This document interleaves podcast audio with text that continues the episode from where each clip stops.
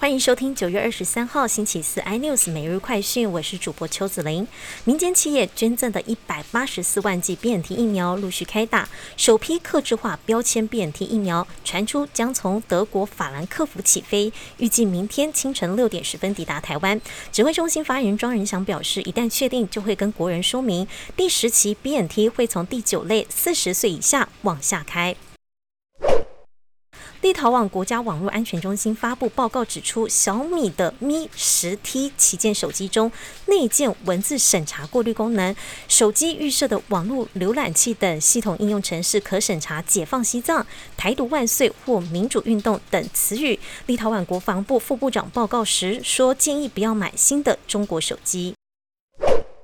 中国恒大集团第二大股东华人置业出售恒大集团股份，并表示可能会出售剩下全部七点五亿股的股份。这是作为中国恒大长期支持者之一的一次重大撤出行动。另外，更传出中国当局已经决定出手干预，不但要将恒大集团一分为三，还要引进国家资源，最终目的就是要让恒大国企化。